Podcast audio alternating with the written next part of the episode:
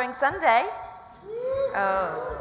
Oh, we're just also distracted by the choir. It's okay. Um, my name's Sarah. I'm the youth worker here. This is Elspeth. She's mine. Um, it's really lovely to be with you uh, this morning. Um, I thought we'd spend a few moments thinking about home and what that means. Um, and so I've got some pictures of some houses up on the screen. And what I want you to do is, if you would like to live in this house, you put your hand up in the air. Does that make sense? If you want to live in this house, you put your hand up in the air. Okay, can we get our first house up? Oh, yeah, skip the next one. Here we go. It's upside down.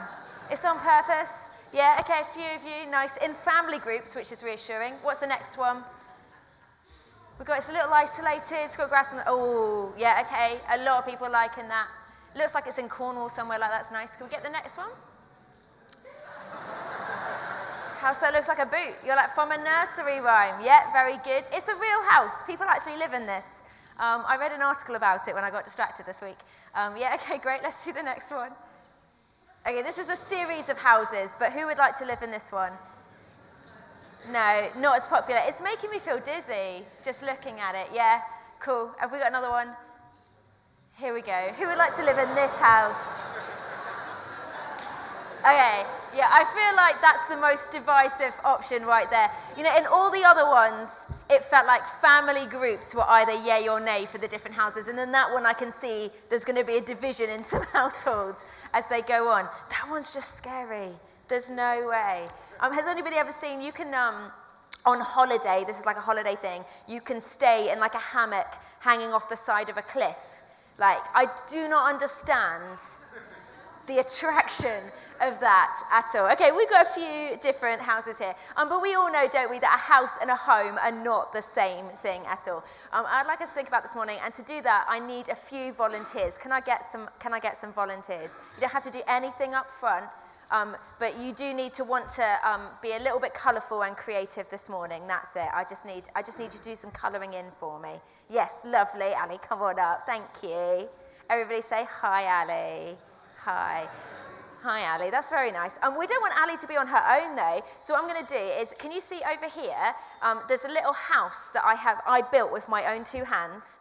Um, in the week. What I would like you to do is, I think we're going to have some kids come and join you, so you won't be on your own.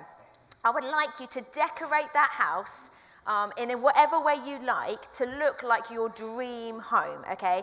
Colourful, like you can put people on it, like if you want to put, you know, like representations of people that are in there, you could do house rules if you like, whatever you like. And it's okay if everybody has a different idea because there's plenty of space to draw in. And um, Zach, my friend Zach, give us a wave, Zach. Zach's going to be over there. He's just going to help with the supervision. Is that okay? And if you guys just do that, I'm going to talk to everybody here for a moment. Okay, lovely. If you all go over, I've got you pens and um, colouring implements of various kinds. Um, decorate the house. There we go. Whilst they do that, let's talk about home, shall we? Because we know that there's a difference between a house and a home. Um, Terry, can you put up the next slide? Next, next one over that. Have, who's, who here has heard this phrase? Home is where the heart is. Yeah? Who here agrees with this phrase? Home is where the heart is. Yeah, We've got some pretty good, because it speaks to this idea that we know fundamentally, don't we, that a home is not the same as the four walls that you live in. That home is a place where you feel safe, where you feel loved, where you feel known. It's where you're surrounded by people that you love, which is why home doesn't always describe the household that we live in. For example, we might have homes around the country. Home might be where your mother is over there. You go home to visit. Home might also be where you are with your household. You might have several places because home describes everywhere that we feel loved and safe um, and comfortable. And I wonder if we could think this morning a little bit about what are the qualities of a place that make it feel like a home. And because we're in church this morning, we're going to think about that spiritually. What are the spiritual qualities that make a house, a home. In the passage we heard this morning, Jesus was being asked some questions by teachers of the law, and they said, Jesus, which law is the most important? See, the Jewish people lived with a series of laws that had been handed down to them from God. Some have been added and adapted, but in the beginning, when God made the Jewish nation of Israel, He said, These are the values I want you to have as a people group. And when Jesus answers, the first value he answers with is love the Lord your God with all your heart, soul, mind, and strength. And what he's doing is he's quoting from a passage in Deuteronomy that speaks about this. So I'm going to pull the passage up on the screen now. Here we go Deuteronomy 6, verses 4 to 7. Hear, O Israel, the Lord our God, the Lord is one. Love the Lord your God with all your heart, with all your soul, and with all your strength. These commandments that I give you today are to be on your hearts. Impress them on your children. And the next slide. Oh, talk about them when you sit at home and when you walk along the road, when you lie down and when you get up. Tie them as symbols on your hands and bind them on your foreheads. Write them on the door frames of your houses and on your gates. Here, right at the beginning, we're talking about the value that would be in an Israelite home. And the number one value in an Israelite home is to love God. I've even got a slide, that's how official you know it is, that says love God. It's fine, it's coming. The next one, that's where I said question mark. Love God, there you go. So you can follow along on the screen. The first value is to love God. And why are the Israelites to love God? Well, they're reminded to love God for all the things that God has done for them. You see, God brought the Israelite people out of slavery, He rescued them. And then he took them into a new land that was going to be their new home forever, that was going to be made to be their home. You see, God never forgot or forsake his people. He loved them, and they knew that. And that's why they were to respond by also loving him in response to all they knew he had done for them. And so you might think this morning, Sarah, why are you talking about an Israelite home? We are not Israelites. We live in the UK and we are not, you know, this is a few thousand years ago. Why are you talking about this? Um, and in the same way, we might think about our, our values of what makes our houses a home to love God. And why would we love God? Because He has also rescued us. He has also been here for us. Every time that we ever did something wrong, every time we ever caused somebody pain, any time we ever caused our mothers pain, specifically today that we remember, any time, any time that we, we did something wrong, God sent his son Jesus to die for us that we might not have to feel the consequences of those wrong things. He sent it so that we could be rescued from the consequences of our sin, that we might know Him, that we might know a better way to live, that we might know a way to live that doesn't cause pain to God and doesn't cause pain to the people around us, that we might know what it is to be loved by Him. And so, when Jesus is asked, What is the greatest commandment? He says, Love God. And we love God because He has first loved us. And it's a beautiful and incredible thing. And what is the second value that we have here? Um, it's going to come up like I put a question mark. Love everyone. And you are to love your neighbors, says Jesus, as yourself. And, how, and Jesus makes very clear, slightly earlier in Matthew, that our neighbors includes everyone, not just our next door neighbors, but our family members, even those that we don't get along with so well. Um, we are to love our friends, we are to love our work colleagues, we are to love our classmates, we are to love everyone. And again, because God first loved us. We are to show that same love to everyone. So, a Christian home, the value of a Christian home then, is one of invitation. It's not just a place where God is loved and the doors stay shut, but it's a place of invitation. We say, because we know God, because we know that He loves us, because we feel loved by Him, we want to invite everyone we know into that same environment. We want everybody else to also know that God loves them and He cares about them. And we want that for everybody all of the time. So, Christian home is one where God is loved, but also where everybody else is loved, where the door um, is also open. Now, I wonder um, how we're doing on decorating our home over here. How's it going? Is it going all right? Do you think we might be able to bring it up on the stage so we could all have a look at it? Is that okay? Zach, do you need a hand? Oh, it's okay, you've got Ali. I don't know why I offered. You know, you've got the hand that you need. Bring it on over. Guys, we get a round of applause. Look at this lovely work. It's beautiful. What have we got here? We've got, we've got fish. That's nice. Um, homes have fish in it. That's traditional um, and bread. So that's food. We've got flowers. That's lovely. As we go on, lots more flowers. Oh, it's got hearts. You can't see it. It's got hearts all over the roof. Wait, if I angle it. Can you see that? Isn't that nice? Got purple hearts everywhere. That's beautiful. We've got a bunny.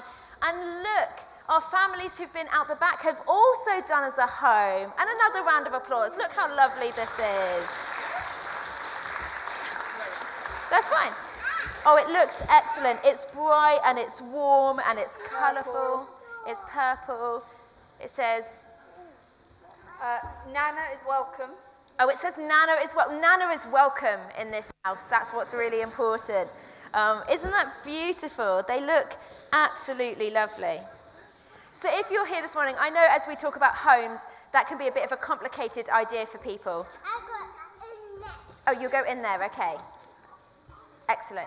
I know as we talk about homes, that can be a complicated idea. Not all of us come from homes that are as beautiful and lovely decorated as these. Some of us have come from difficult homes this morning. Some of us are struggling with a concept that I'm even talking about as home, as a place where you are loved and known and welcome.